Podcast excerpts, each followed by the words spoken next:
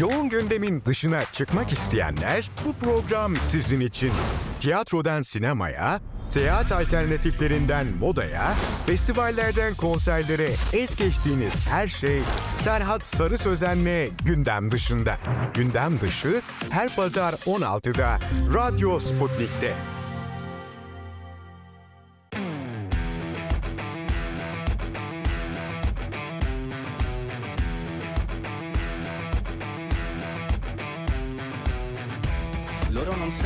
Che parlo, vestiti sporchi fra di fango, giallo di siga fra le dita, io con la siga camminando.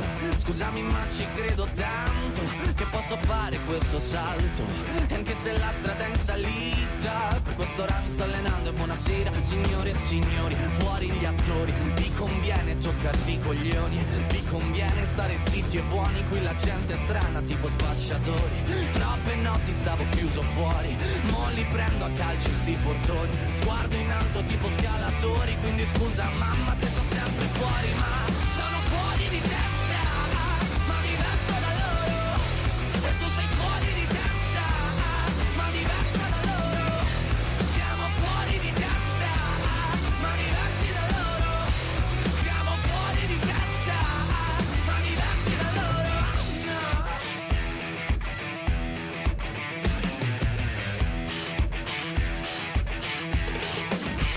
Io. Ho scritto pagine e pagine, ho visto sale poi lacrime. Questi uomini in macchine, non scalare le rapide. Scritto sopra una lapide, in casa mia non c'è Dio Ma se trovi il senso del tempo risalirai dal tuo oblio. E non c'è vento, fermi la naturale potenza. Dal punto giusto di vista del vento senti l'ebbrezza. Con la lincera alla schiena ricercherò quell'altezza. Se vuoi fermarmi di testa prova a tagliarmi la testa perché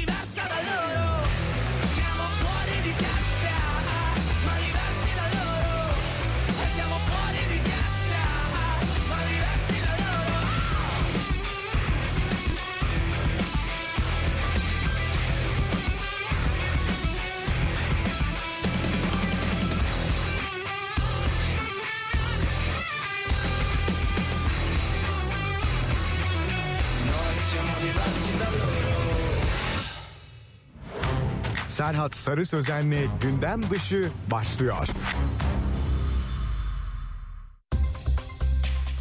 Merhabalar bir pazar günü gündem dışında birlikteyiz. Ben Serhat Sarı Sözen. Stüdyo konuklarım hazır. Ee, teknik masada yönetmenim hazır. Hepimiz hazırız. Dinleyenler de hazırsa başlayalım. İlk konuğum Ece Özbaş. Ee, kitaplarını gönderdi. Bir kısmını gönderdi ama epey bir külliyat e, önümde şu an var. Hoş geldiniz. Harika. Ee, şimdi e, bir ufak bir sıkıntı yaşayabiliriz sesle ilgili. Diğer mikrofonu şöyle bir kaydıralım. Ee, şimdi Ece Özbaş'ın Babamın Çirkin Kadınları, e, Del Delice ve Cumhuriyet Sevdası e, kitapları önümde. Bir de e, Sihrin Kovulmuş Melekleri ama bunun dışında da yazdığı eserleri var. E, ve bunları konuşacağız. Şu an sesinizi duyabiliyorum. Duyu- Tekrar merhaba. Evet. Tekrar merhaba. Nasılsınız? İyisiniz? Teşekkür ederim. Şahaneyim. Burada olmak çok güzel, çok keyifli. Ne güzel bunları duymak e, harika. E, tabii e, selam çaktığı ve derdi olan bir kitap. E, bazı eserlere selam çakan Evet. e, ve e, aslında Ece Özbaş'ın içini döken e, kelime oyunları yaptığı, harflerin yerini değiştirdiği kapakta bile okuyucusunun kafasını biraz karıştırdı. İki isimli bir kitap değil mi? E, babamın Evet. çirkin kadınları, annemin Hoyrat yalanları. Ama tabii e, alttaki ismi okuyabilmek için sevgili dinleyenler epey bir çaba sarf ettik. Çünkü tersten yazdığı için e, İran Alay filan diye böyle bir acaba nece yazmış Ece Özbaş diye Evet soracakken. o yüzden çeviri zannediyorlar. Siz mi çevirdiniz diye soruyorlar. Evet çevirdim diyorum. e, tersten yazmayla hedeflediğiniz şey neydi? Ee, kadın meselesine e, yanlış herkes herkesin kadınların dahil tersten baktığını söylemek istedim. Bu yüzden de bunu tersten yazmayı tercih ettim. Ee, o tersten yazdığım kısımlar e, iki ana karakterimiz var ve erkeğin olduğu kısımlar. Dolayısıyla onu tersten yazarak bir e, vurgu yapmak istedim. Kitabın içinde başka bulmacalar da var. Evet konuşacağız. 1973 yılında bir kış ayazında İstanbul'da doğdu Ece Özbaş. Kadınların karmaşık dünyasında anne, anneanne, teyzeler ve çocuklara kuru yemiş satan sessiz sakin bir göçmen dedeyle büyüdü. Bir görünüp bir kaybolan babasının gölgesini yakalamaya çalışırken kitapların büyülü dünyasıyla tanıştı. Dede sayesinde mi tanıştık? Nasıl oldu tanışıklık? Şöyle e, ilkokuldan itibaren ciddi olarak kitap okuyorum. Yani okuma yazma öğrendiğimden itibaren kitap okur hale geldim. Ve tabii ortaokula geldiğimde artık yetişkin kitapları okuyordum. E, ailede genel bir okuma hali vardı sadece dede Yetişkin değil. kitapları derken klasiklerden bahsediyoruz Tabii, herhalde. tabii. Şimdi 73'te olduğum e, düşünülürse bizim zamanımızda o kadar e, yetişkin kitapları yoktu o çağda. Kötü olduğumu söylemişler miydi size bilmiyorum. Yok hiç kötü değilsiniz. Bu da normal yaşamın içinde bir durum. Evet peki meraklı bir çocukmuş nitekim merakla durmaksızın bir yazarın dünyasından öbür yazarın dünyasına koşup durdu. Zorunlu eğitim hayatını kitapların zenginliği içerisinde tamamladı. Dünyadan kaçarken küçük öyküler yazmaya başladı. Şairlerin kelimelerine aşık oldu. Yazdı, sildi, yazdı. Bu tam olarak ne zamana denk geliyor bu yazma aşamaları böyle ufak e, taslaklar ve İlkokulda öyküler? ilkokul 5. sınıfta bir öykü yazdım. Sonra kayboldu. Bir de dramatik küçük kemancı diye isim koymuştum. Bir baktım kitap varmış hayal kırıklığı. Ee, yoksa bir çalıntı mı yaptım diye bir üzgünlük haliydi. Ondan sonra ama sürekli devam ettim. Sürekli devam ettim fakat kitap olarak elbette 30'lu yaşlarımda ilk kitabımı çıkardım. Hmm. Bir de yayıncılık serüveniniz var sizin Evet, değil mi? evet, Çağoğlu'nun tozunu yuttuğunuz. Biraz ondan Evet, bahsedin evet. lütfen. Ben editörüm yani kitaplara aşık olduğum için ve cidden çocukken rüyamda yazar olduğumu görüyordum. Dolayısıyla mesleği de e, kitapla ilişkilendirdim. Sevdiğim bir e, şeyle para kazanmak hoşuma gitti fikir olarak. E, çünkü her yeni bilgi bende büyük bir heyecan yaratıyor. E, rutini sevmiyorum yani genel yaşamın akışını en fazla denize bakarken hoşlanıyorum hayattan. Bunun dışında kitap okumayı tercih ediyorum. Çünkü çok e, sürekli yeni bir şeyler öğrenmek beni yaşatıyor diyebilirim. Özellikle de edebiyat e, gerçekten varoluşumu anlamlandıran bir e, tür. E, editörlüğü de Türkiye'nin en Aynen. büyük yayın evinde yaptınız. Yani değil mi? büyük Ondan mı bahsediyoruz? Sizin kendi başınıza kurduğunuz böyle bir mecra var mıydı? Yani kendi başıma kurduğum mecra da oldu tabii. Çünkü 30 senelik editörüm ben. Yani e, meslek hayatım bu anlamda çok eski ve şu anda da yazar koçluğu, yayın evi danışmanlığı yapıyorum. E, dolayısıyla bu süreçte bir sürü yayıncıyla çalıştım, bir sürü yazarla çalıştım, ünlü yazarla da, ya- yazarlarla da çalıştım. Büyük yayın evlerinde de çalıştım ama şu anda daha yazar olma yolculuğundayım. Sizi en çok yoran çalıştığınız bilinen yazarlardan var mı öyle hani böyle anılarınız söyleyeceğiniz bir şey yani?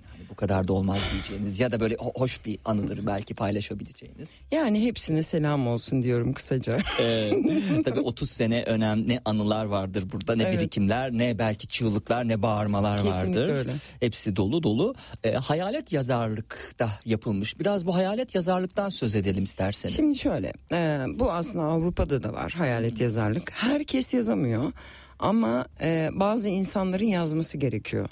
E, yazamadıkları için de yazan birine ihtiyaçları var. Yani bu Hollywood filmlerine de konu olmuş bir şey hayalet Evet. yazarlık. Evet. Ee, o noktada ben yardımcı oluyorum. Tabii ki gizlilik sözleşmesi imzaladığım için asla kimseden bahsetmiyorum. Sınırları ne peki bunun? Nerede o hani yazmak isteyenler ama yazamayanların özgünlüğünü nereye taşıyorlar? Hani siz nerede başlıyorsunuz? Onlar onlar nerede bitiyor? Siz nerede başlıyorsunuz? Şimdi diye. tabii burada e, özgün bir e, üslup kullanmak e, adil değil. Çünkü o zaman kendi kalemime ihanet ol- ed- etmiş olurum. E, normal anlatımla yapılır bunlar. Genel olarak böyledir yani çok sanat çok kalem oynatmazsınız çok sanatı konuşturmazsınız o zaman bu sefer kendi kaleminize haksızlık edersiniz. Dolayısıyla elbette bu sadece durup sıfırdan ham bir e, şey değil ya ses kaydı oluyor ya tutulmuş notlar oluyor onları genişletmek gibi düşünelim. Hı hı, peki. E, gizlilik sözleşmesi de olduğu için buraya çok girmeyelim. Evet. Bu da beni eskiden beri aslında bir parça hani siz bunu yaptığınız için de yaptıran kişi açısından e, hani bir parça rahatsız da eder ama e, bir taraftan da hani in- okuyucuların insanların hani bu keşke anılarını yazsa da bir okusak dediği Evet, bir evet, durum. evet, evet. Ama yazacak durumda değil belki Evet, hani evet, öyle bir evet. kalemi yok. Dolayısıyla başka birinin devreye girmesi suretiyle bunun yazılması. Ve Evet. örneklerini çok rastlıyoruz. Mesela biz de stüdyoda konuk ettiğimiz zaman yok diyoruz yani bu cümlede bir şey var. Bu paragraflarda bir şey var. Bu paragraflar çıkmaz dediklerimizde oluyor. Çünkü Evet. konuştuğumuz Türkçe ile yazdığımız Türkçe arasında Türkçe yazı- ım, yazıldığı gibi okunan bir dil sonuç olarak Evet. çok fark olmaması gerekiyor. Çünkü Evet, evet. kendisini belli ediyor. Ee, Kenarda köşede okumaya ve yazmaya da hep hayatı boyunca devam ettiğini okuyorum. Ece Özbaş'ın Peyami Safalar, Cahit Sıtkı Tarancılar, Evet. e, hayata bakışı, sanatı, eserlerini kaleme aldı. Sonra aşka trajikomik yaklaştı ve imkansız aşk yoktur, kararsız aşk vardır isimli bir Evet. deneme yazdı. Biraz Evet. bu denemeden bahsedelim.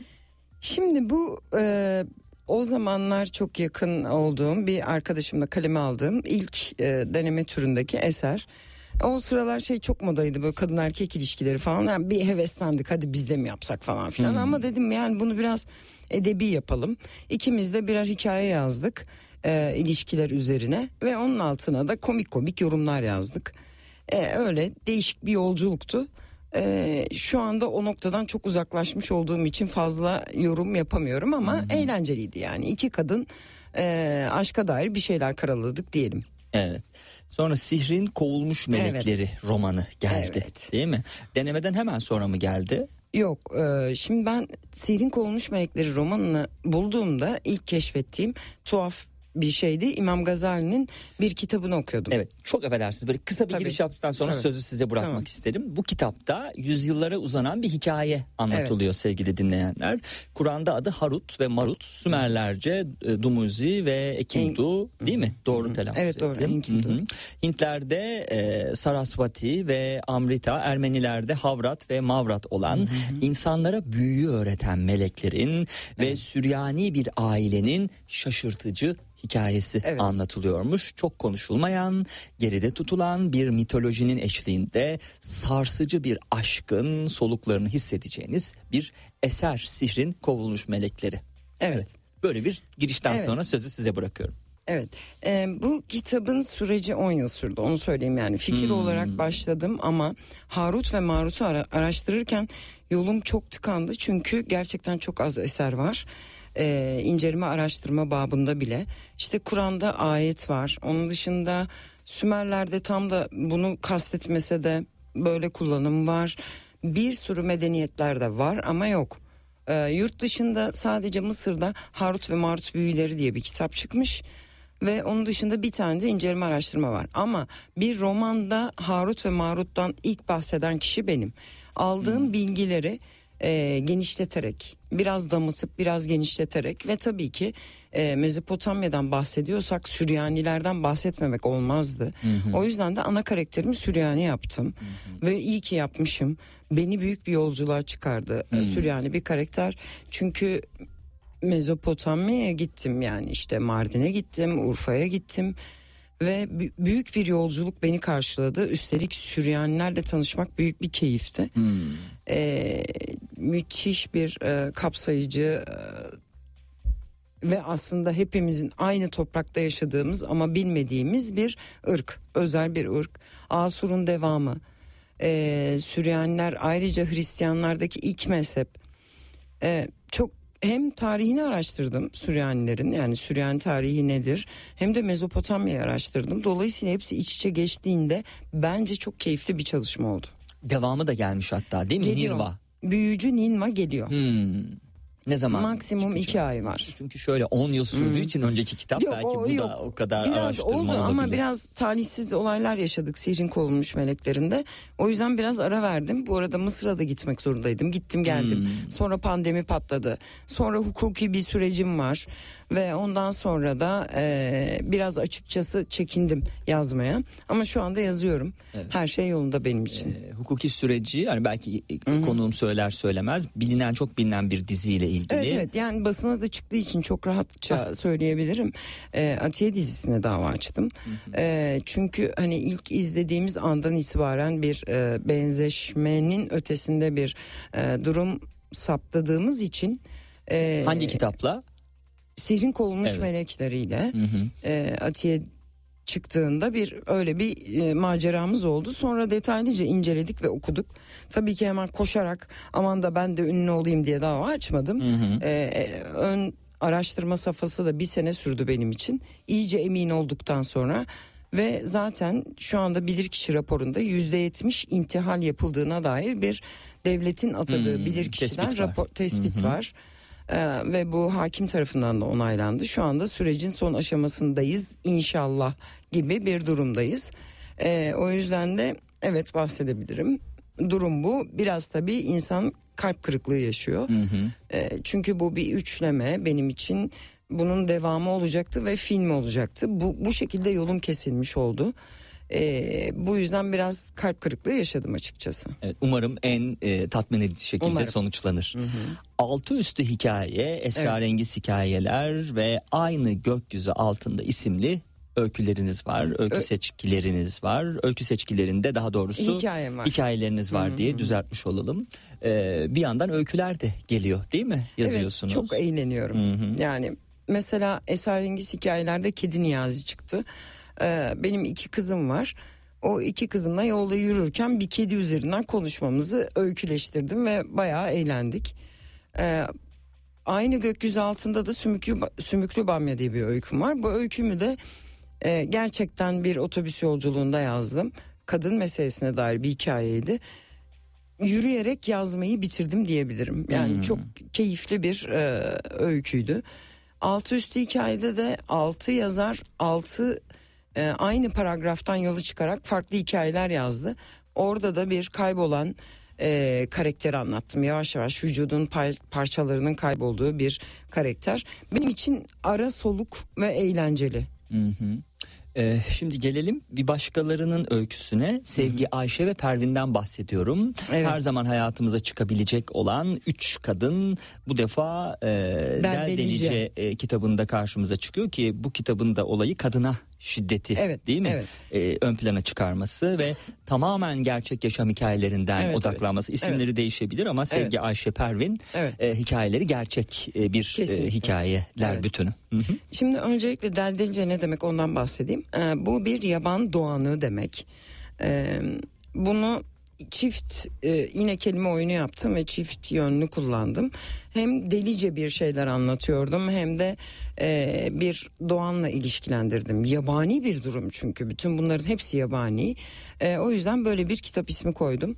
Bunların hikayeleri nerede? E, İşte süreç içinde tabii ki çeşitli kadınlarla röportajlar yaptım ve bu röportajlar her kitapta her zaman işleyemedim. Böyle bir kurgu içine kur- koyduğumda konuyu daha iyi anlatacağımı düşündüğüm için kadın hikayelerini bu kitabın içine koydum ve biraz dramatik bir tonda gitti. E, e, oluyor işte. Nasıl dönüşler aldınız? Çünkü gerçekçi hikayeler ve kadın hikayeleri bu kadar hassas Yani- olduğumuz bir konu. Evet nasıl dönüşler aldım genel olarak yani burada böbürlenmek olarak algılanmasın ama kitaplarımda akıcı bir dil olduğu söylendiği için Şu an öyle algılıyoruz. evet Ee, genel hiçbir kitabıma sahiden de hiçbir kötü yorum almadım ve hepsi genel olarak sevildi. Yaşasın. Evet belli yani hani biz de o e, enerjiyi alıyoruz. Teşekkür Ee, ederim. Selma'dan bahsedelim. Babamın çirkin Evet. kadınlığını daha uzun konuşmadan önce Evet evet. e, yeni ırk değil mi Later? Selman Later ve Yeni Irk. Evet. O fütürist bir roman çok e, keyifli benim için değişik bir süreçti. Arkadaşım Rıza Özal'la birlikte yazdık sevgili dostum. Buradan ona da selam olsun. E, bu filme de çekilecek o yüzden çok heyecanlıyız. Şu Bilim anda da... kurgu değil mi? Kara koloni fütürist. falan. Evet. evet evet. Ama bu tabii ki öylece yazılmadı. Yani 2. Dünya Savaşı'na dair çılgınca araştırmalar yaptık yani. Rıza ile birlikte derin okumalar yaptık, belgeseller izledik, uzun konuşmalar sonucunda böyle bir kurgu oluşturduk ve bir kadın askerden bahsediyoruz. E, Bu bunun filmi de olacak. O yüzden heyecanlıyız. Şu anda radyo tiyatrosu gibi bir sesli kitap çalışması içindeyiz. O da çok keyifli. Yani böyle bir e, değişik yolculuk. e, çok heyecanlıyım buna dair. Ortak bir proje mi? Çünkü bir ayağı Almanya'da olan bir film. Evet evet. E, yani umarım öyle olur. Bir ayağı Almanya'da ama işte tek karakter belki de Türk karakter asker olan Selma.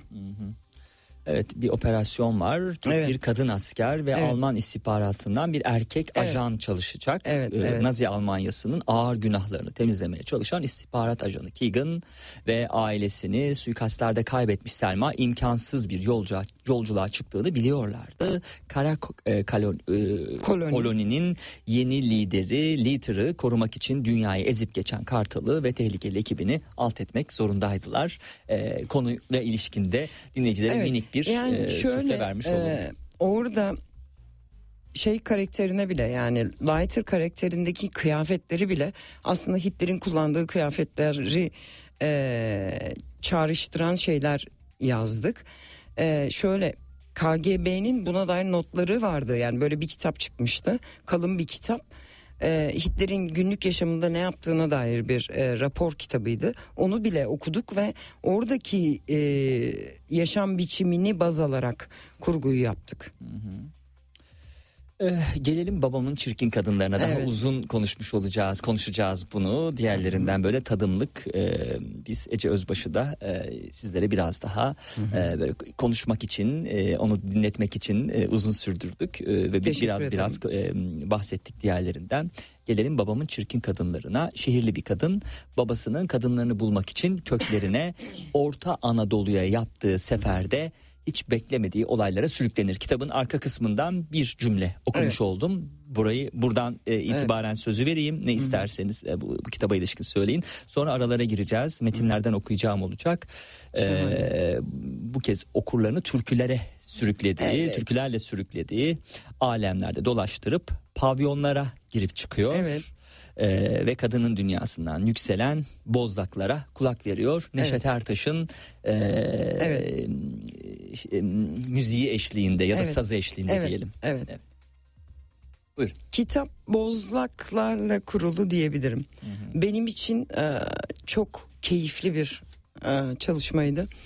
Bir süre yani uzun bir süredir kurgusunu yapmıştım.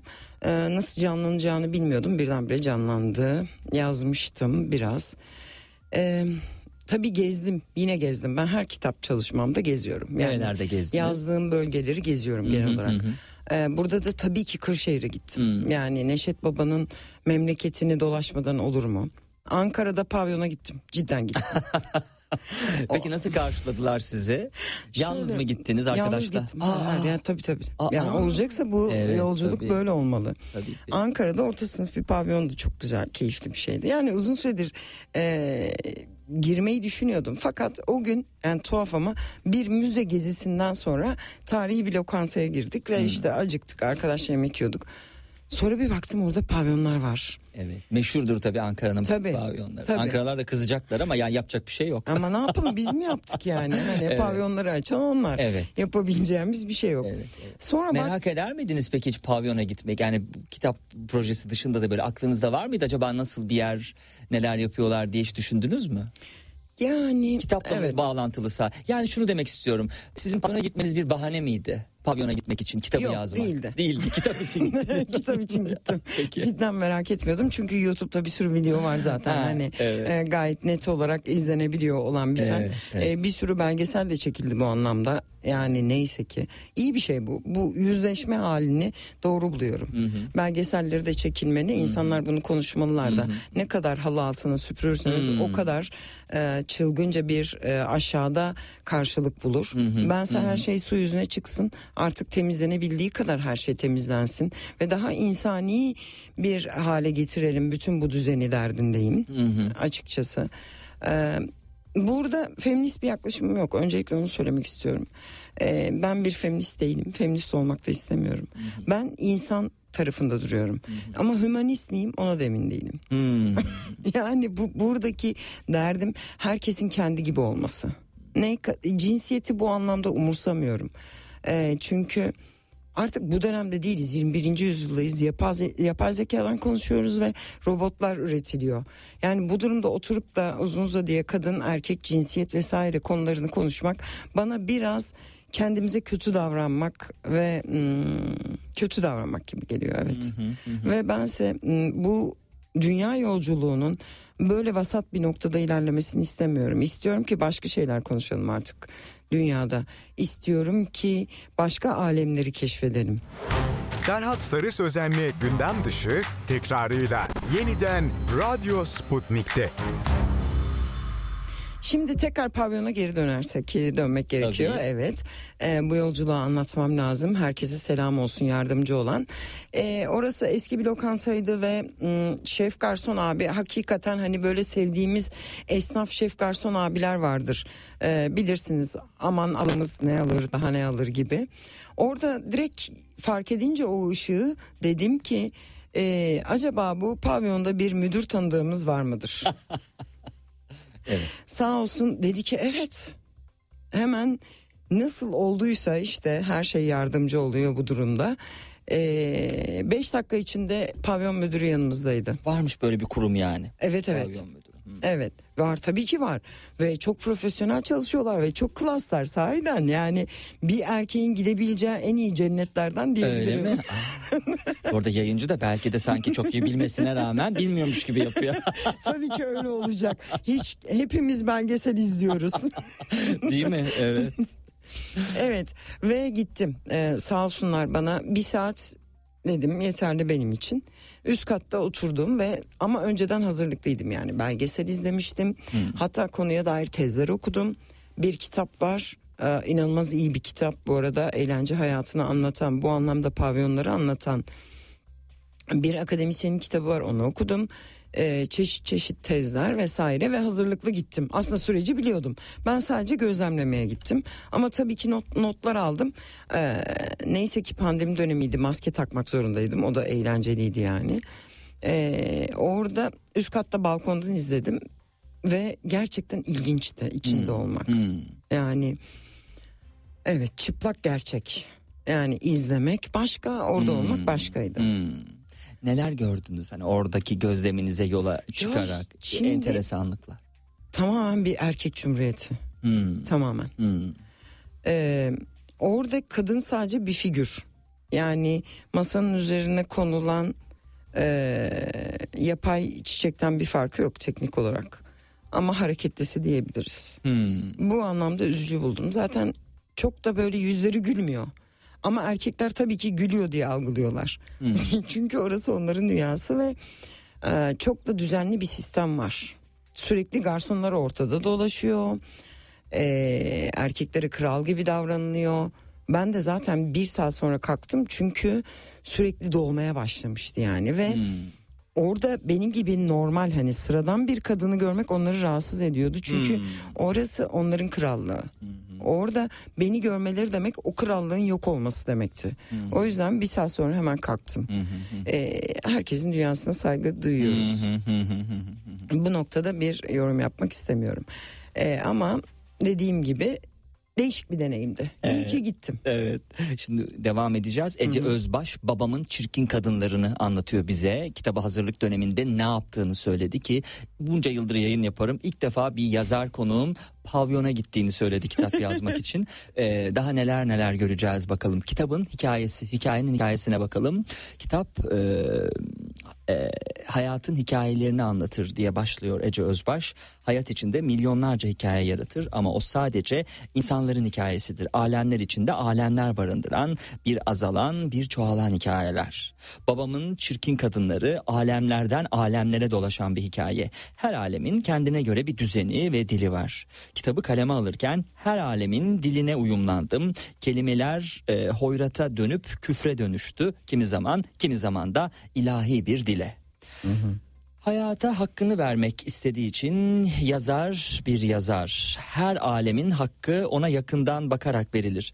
Biliyorum ailem bazı cümleleri okuduğunda kızacak bana. Evet. Onlar beni böyle yetiştirmedi. Ben seçtim bir uçtan bir uca dolaşmayı. Yani kitap yangın yeri. Ateşten kim ne anlarsa onu alacak cümlelerimle diye sürdürmüş. Ha gerçi bu devam edeceğim bu arada hikayenin hikayesine ama aileniz okuduğu zaman ne hisset, neler söylediler? Yani buradaki korku e, ya da bir hazırlama aileyi hazırlama nasıl gerçekleşti? Evet, şimdi başta şey dedim teyzemlere yani bence siz okumayın. Evet. Ee, anneme Yetişkin de kitabı. öyle, evet. Anneme de öyle, öyle söyledim. Babam yaşamıyor. Babam okusaydı çok eğlenirdi ve çok kahkaha Hmm, atardı. Yani kitabı da ona adadım zaten. Ee, o gerçekten mutlu olurdu. Ama işte sonra biraz teyzem okudu. İçerideki bazı hikayeleri çok dramatik bulduğunu ve içine dokunduğunu söyledi. O yüzden kitabı okumayı bıraktı. Ben bayağı çıplak e, anlattım her şeyi. Bayağı çıplak. Ee, ancak yüzleşirsek çözebiliriz diye düşünüyorum. O yüzden. Önemli bir nokta. Evet. Yargının olduğu yerde günah vardır. Tanrı'nın olmadığı yerde günah vardır ve Tanrı yargısızdır. Alemlerin Rabbidir diye sürdürüyor. Ee, affedin beni sevgili büyüklerim. İstediğiniz cümlelere uzanmıyor çoğu zaman yolum ama ben hep böyleydim. Çocukken ortadan kaybolduğumda bir simitçiyle konuşurken bir usta köfte yoğururken yanında onu izlerken e, bulmadınız mı beni? Belliydi ne olacağım ya da ne olmayacağım?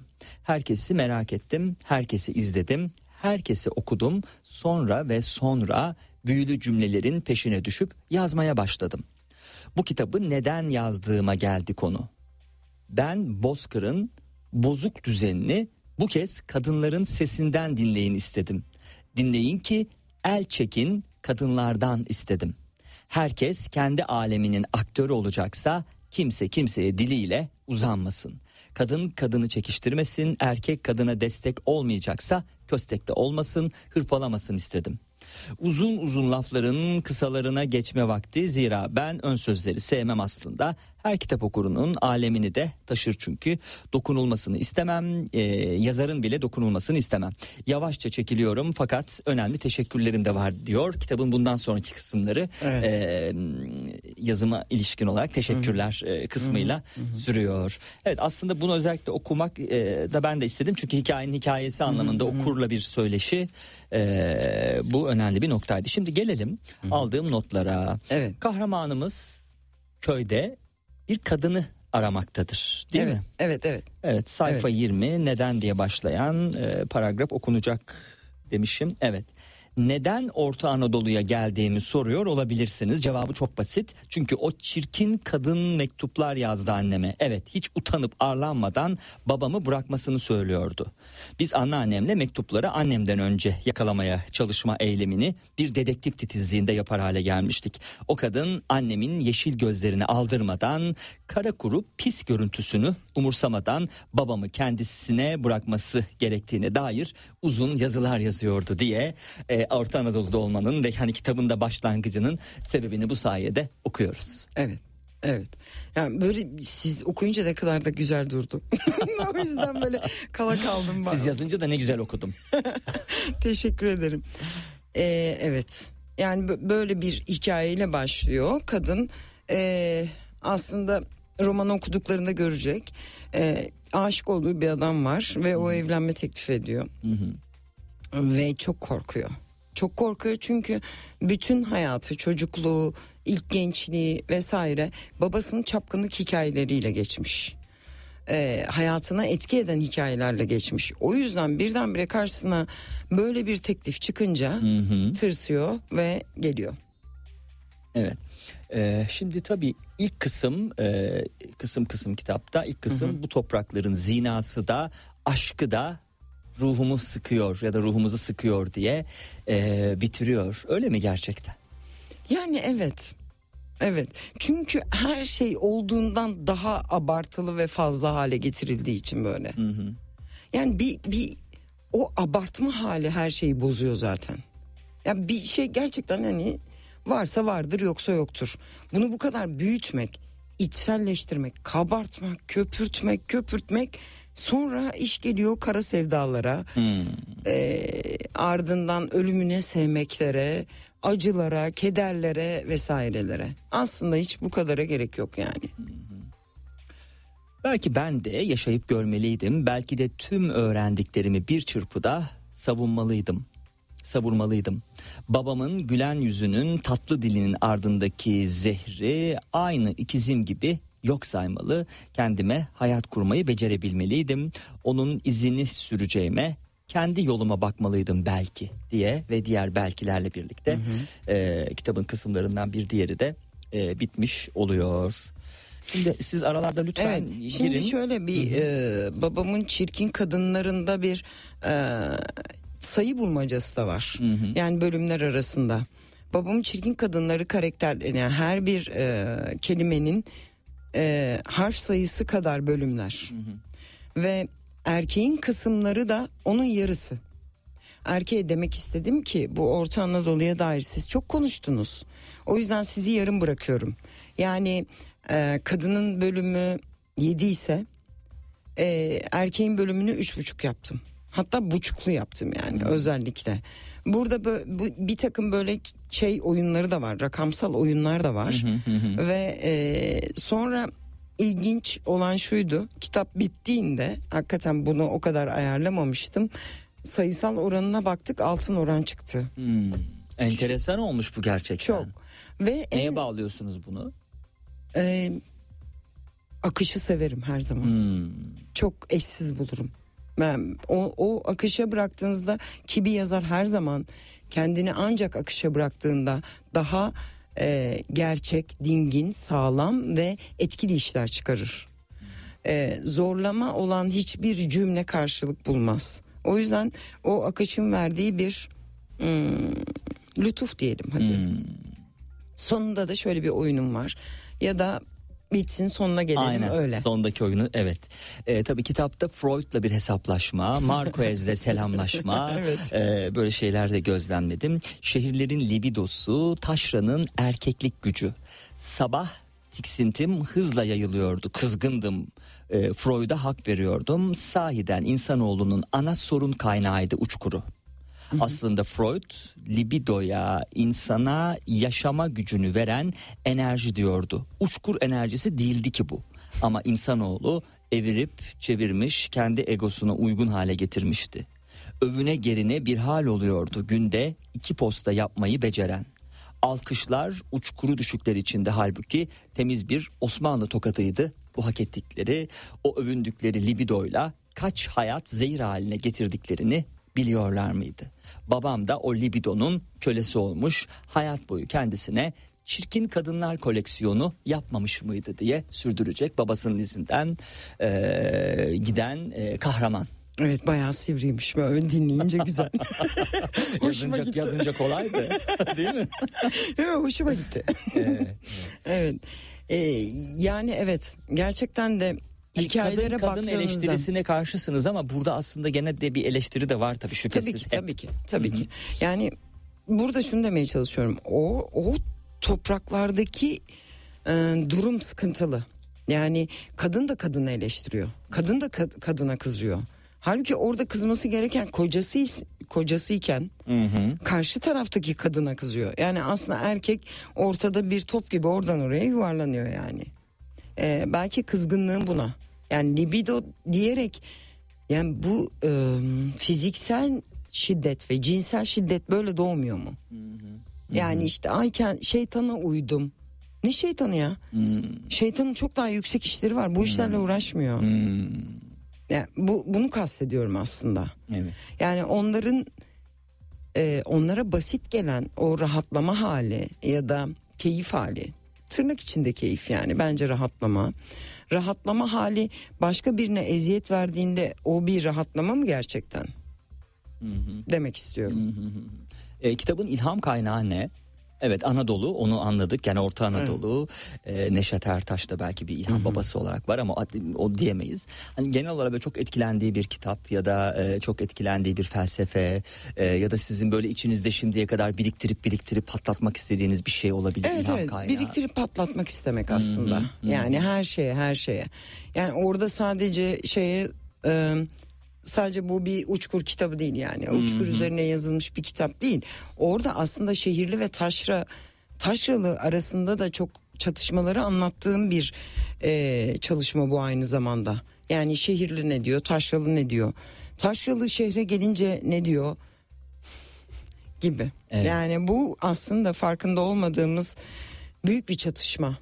Yani taşrada doğup büyüyüp okumak için buraya gelip sonra belli bir yere gelip ondan sonra şehirde doğup büyümüş biz insanları e, burun ucuyla bakıp e, kaşlarını kaldırarak aşağılayan bir sürü taşralı var. E, buna da bunu da anlatmak istiyorum. Bir de e, entelektüelliği saf bilgi sevgisi olarak algılamayıp e, fular takıp e, saç uzatıp küpe takıp e, ve sadece buna indirgeyen bir biçime de itiraz ettim. Tabii ben e, ilham kaynağı derken bir taraftan şunu da söyledim hani e, Marquez'e bir selam var evet, Evet. E, başta kitabı okurken de Marquez'in hani kitabın ismini söylesem mi diye tereddüt etmiştim ama sonuç olarak bir edebiyat eserinden bahsediyoruz Evet. ve Nobel'li bir yazardan Evet, bahsediyoruz evet. E, bunu hakaret olarak kullanmıyoruz benim hüzünlü orospularım kitabından Evet. bahsediyorum Evet. E, dolayısıyla o kitaptaki kahramanın da hani izlerini Evet. aradım bambaşka bir kitap bu arada şüphesiz Evet. E, o kısma geldiğimde rahatlamıştım. Gitmeliydi benim orospum. Ağlak orospular Marquez'in olsundu. Bizimki yaşını başını e, arabaya bırakmış olacak. E, koştura koştura pembe sulara koşuyordu diye sürdürecektir. Evet, evet. Zeynep kısımda. Zeynep diye bir karakterim var.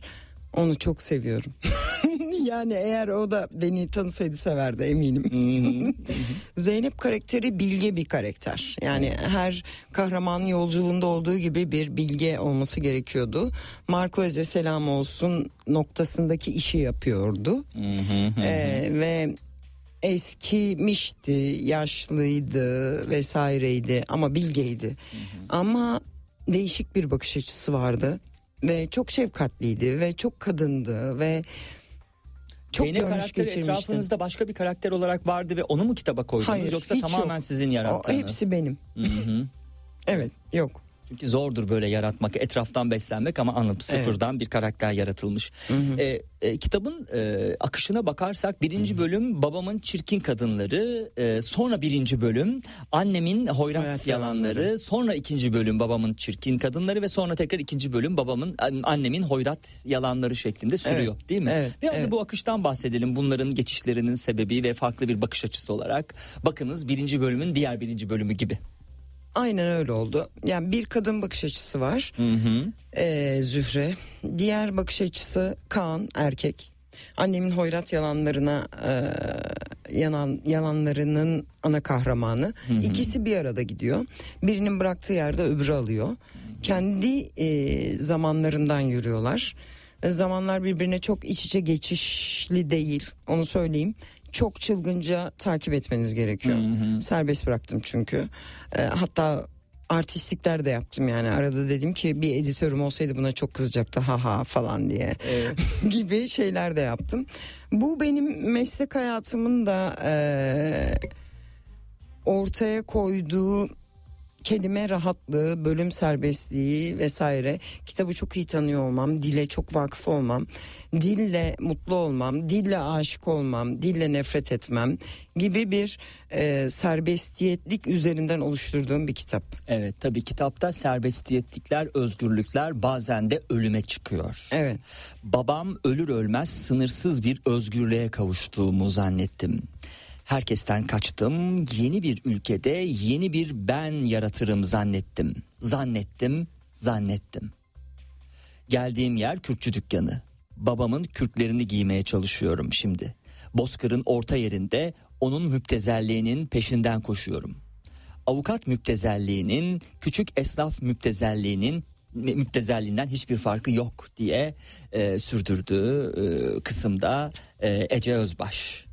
evet çok güzel yerler bulmuşsunuz. Bu arada e, siz editörüm yok dediniz ama onun eksik Var. yani sonuç olarak aslında hani editör var da yok yani siz Evet, evet. yıllarca editörlük Evet. yaptığınız için Evet. aslında hem yazdınız hem bunun Evet. editliğini yapmış oldunuz. Ona E, çok bir şey kalmadı gibi mi? var. Hı hı. Evet. E, Atilla Ağarbaş editörüm. Bir e, tabii ki e, erkek dünyasına ihtiyacım vardı. E, çünkü bazı hani gerçekten naif kalıyor. Yani Evet. yazıyorsunuz ama Hanımefendiciğim pavyona gitmişsiniz daha ne, ne, ne olacak erkek dünyası yani- ama yani bir e, dilsel manada da çok naif de kalmak istemedim. Çünkü erkekleri dillendirdiğim bölümler var. E, onlardan da çok hoşlandım. Bu arada Kaan karakterini de çok severim. E, yazdığım oradaki Koran karakterini de seviyorum. Çünkü çok çıplak konuşuyorlar. Yani çok gerçek konuşuyorlar. Hiçbir örtü yok konuşmaları arasında. E, bu noktada da yardım istedim Atilla Arbaş sağ olsun bana bu anlamda destek oldu. Her okuduğu bölümde aa bu biraz evet naif kaçmış gerçekten diye kibarca ifade edip e, başka başka küfürler sundu diyeyim. Komik oldu ama yani böyle. Evet, mikrofonu kapattım. Ee, kitapları üstüne koydum üst üste. Tabii Ece Özbaş'ın bütün kitapları gelince e, böyle koyacak yer kalmadım külliyat fazla. Teşekkür Ee, sevdiğim paragraf, kitapta en sevdiğim paragraflardan biri de şuydu. Hayatın kadınların bağırtılarıyla gözyaşları arasında mekik dokudu. Evin erkek tanrısı kendine yeni dünyalar kurup dağıtırken ben de şaşkın ve sinirli tanrılar doğurdum. Önce kızdım neden ikiye bölüp getirdiniz beni dünyaya diye ikizinden bahsediyor burada. Herkes gibi tek kişi olabilecekken beni ikiden çıkarmışlardı. Üstüme yapışan bir yük gibi gördüm Zermine'yi hep. Öyle güldü, öyle ağladı ki bende bir şey kalmadı. Verdim onun ellerine duyguları istediği gibi oynasın diye sürdürdüğü e, satırlarda. E, bir yerde siyasete de bir giriş vardı sanki. Eğer benim notlarım e, yanlış e, değilse. çok pol- politikayla çok ilgilenen biri değilim ama bu toprakta yaşayıp da e, politikadan etkilenmemek ya da değinmemek mümkün değil. Ne demişim merak ettim ama. Ama ne Evet. kadar güzel yerler bulmuşsunuz. Çok güzel. ben hoşuma gitti bayağı. Ya şimdi e, şöyle bazen konuklarımız aman tadı kaçmasın, aman şusu olmasın, aman busu olmasın dedi diye diyor diye hani mümkün olduğunca çok e, dinleyiciye bırakmak istiyorum hikayeyi ama böyle özel e, merak Yok, uyandıran hiç- yerlerden hiç- alıyorum. Hiç dert değil. Siyaseti sevmem. Ee, bunun aldığım notta siyaset ilişkin e, kahramanın e, gözlerinden bakalım ya da görüşlerine bakalım. Evet siyaseti sevmem. Siyaset bir kuyu derinliği taşımaz. Olsa olsa bayağı bir çukur. Anarşistin partisi olmaz, ideolojik fikri olmaz. O yüzyıllar içinde yamuk yumuk hale gelmiş düzene karşıdır.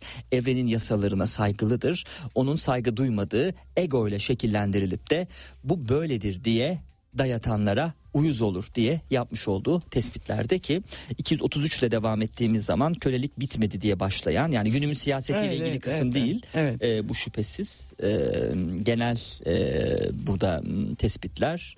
Evet kölelik bitmedi haberiniz olsun. Irkçılık da bitmedi haberiniz olsun. Her şey üstü örtülerek yaşatılıyor. İlginç olan her katmana yayarak bitirmiş gibi davranmaları. O yüzden benim gibiler acı sivri biber gibi yakar dillerini. Gerçi babam mesela o rakıyı yüzünü buruşturarak içen babam her yemeği kırmızıya çevirirdi diye e, sürdürdüğü cümlelerinde. Ne güzel. Aa, gerçekten iyi yazmışım fena değil. Evet bu arada rütük kuralları gereğince e, rakının ne berbat bir şey olduğunu söylemek Tabii, tabii. durumundayız. E, elbette. Sağlığa zararlı. Sağlığa zararlı. Evet peki. Ee, şimdi var mı e, babamın çirkin kadınlara Şimdi ilişkin son şöyle, tespitlerinizi son- alalım. Son şeyi söylemek istiyorum. Ee, roman bittikten sonra bölümler yani e, bab, an- babamın çirkin kadınları ve annemin hoyrat yalanları bölümleri bittikten sonra bir kelimelerin dağıldığı sayfa var. Dikkat ettiniz mi bilmiyorum. Evet, evet son kısımlarda aynen. Evet. Hatta şöyle not almışım sayfa 315'i bize bir çevirir misiniz diye söylemişim. Çünkü 316'da kızıl diye başlayan cümle gayet Evet. güzel ama öncesini kaçırıyoruz dediğim kısım. Tamam. Peki. Buyurun. Şimdi şöyle e, orada Değil yaptığım... Orayı kastediyorsunuz. Sanırım. Tam yani sayfaları ezbere bilmediğim için Ee, şöyle söyleyebilirim. Şimdi orada şöyle bir oyun oynadım. Ee, orada bazı sayfalarda en arkada rakamlar var. Fark ettiniz mi yazının altında? Evet. Rakamlar var. Evet, evet. Bu rakamların anlamı şu. Hikayeler bittikten sonra kelimeler döküldü ve ondan sonra e, şöyle bir şey yaptım. Orada bozlak ahenk ayarı attım. Yani bağlamada rakamların anlamı o. Hı hı. Onlara o sayı kadar diyelim 280 yazıyorsa 280 kelime virgül 2 kelime Ha, şeklinde. 349,2 Evet. mesela. Evet, evet 349 kelime virgül 2 kelime gibi bir buraya bozlak ahenk akora kattım ki artık uzlaştılar, buluştular. Kadın da uzlaştı her şeyle. Yani ahenk akoru atıldı ve ondan sonra bir bölüm daha yazdım. Bir şey. Bu yayın olmasaydı bunu çözebilecek olan kişi var mıydı bilmiyorum. Pek yani yok. CIA falan herhalde gelse şifre çözücülerle bu söylediğiniz şeyi çözer miydi emin değilim. Sayenizde şifre kırıldı. Şifre kırıcı Değil program. mi? Ne anlatıyor diye belki de hani e, insanlar uğraşsalar dursalar şifre Evet. kırıcılarla bunu bulamayacaklar. Evet. Evet. E, ama E, çok da- ilginç göndermeler bunlar. O kadar da bunlar eğleneyim sizin, ya. Evet kendi kendinizi eğlendirmek için aslında kendi Evet. ruh dünyanızı beslemek için yaptığınız Evet, küçük evet, oyunlar evet. ki şahane. Bir gün Yani. herkes anlayacak beni. Evet. Ee, bu arada konsomatris tanımıyla sonlandırmak istiyoruz programı sevgili dinleyenler. Konsomatris göçmen kuşlar gibidir haberiniz olsun. Hasat nereye düşerse oraya düşer boyalı kadın. Ee, patron erkeğin cebinin nerede ne zaman işlediğini bilir. Şimdi bu kızlar şanslı. Yok diye burun kıvır, kıvırabiliyorlar. Bizim zamanımızda gıkın çıkmadan efendi efendi ardından giderdin diye e, yazdığı e, satırlarda babamın çirkin kadınlarında Ece Özbaş. evet. Eh, program süresi bitti. Eh, teşekkür ederim. Sevim teşekkür ederim. Kahraman'ın Avcıların Üç Günü kitabını size hediye etmek istiyorum. Sevim Kahraman'ı da konuk teşekkür etmiştik. ederim. Eh, bir imzalı kitap vermişti. Bir de konuğa he- hediye etmek üzere. Avcıların Üç Günü de size hediye Evet. ediyoruz. Son bir şey söylemek istiyorum. Tabii. Bir ilk defa çocuk romanı yazdım. Böyle bir heyecanlıyım. Ah, Cumhuriyet Cumhuriyet Sevdası. Sevdası 100. yıla özel bir kitap. Ee, orada da yine bir- biraz mitoloji kullandım. Ee, Cumhuriyet tanımlarından bahsettim. Atamızın e, Cumhuriyeti nasıl oluşturduğunu yazdım. Hikaye yani o novella aslında bu. Böyle bir kitap yazdım. Cumhuriyet Sevdası'na da selam olsun. Selam olsun. 17 haberlerine bağlanacağız dakikalar içerisinde. 17 haberlerinden sonra programın ikinci bölümünde gündem dışı devam edecek. Serhat Sarı Sözen'le gündem dışı devam edecek. Yoğun gündemin dışına çıkmak isteyenler bu program sizin için. Tiyatrodan sinemaya, seyahat alternatiflerinden modaya, festivallerden konserlere es geçtiğiniz her şey Serhat Sarı Sözen'le gündem dışında. Gündem dışı her pazar 16'da Radyo Sputnik'te.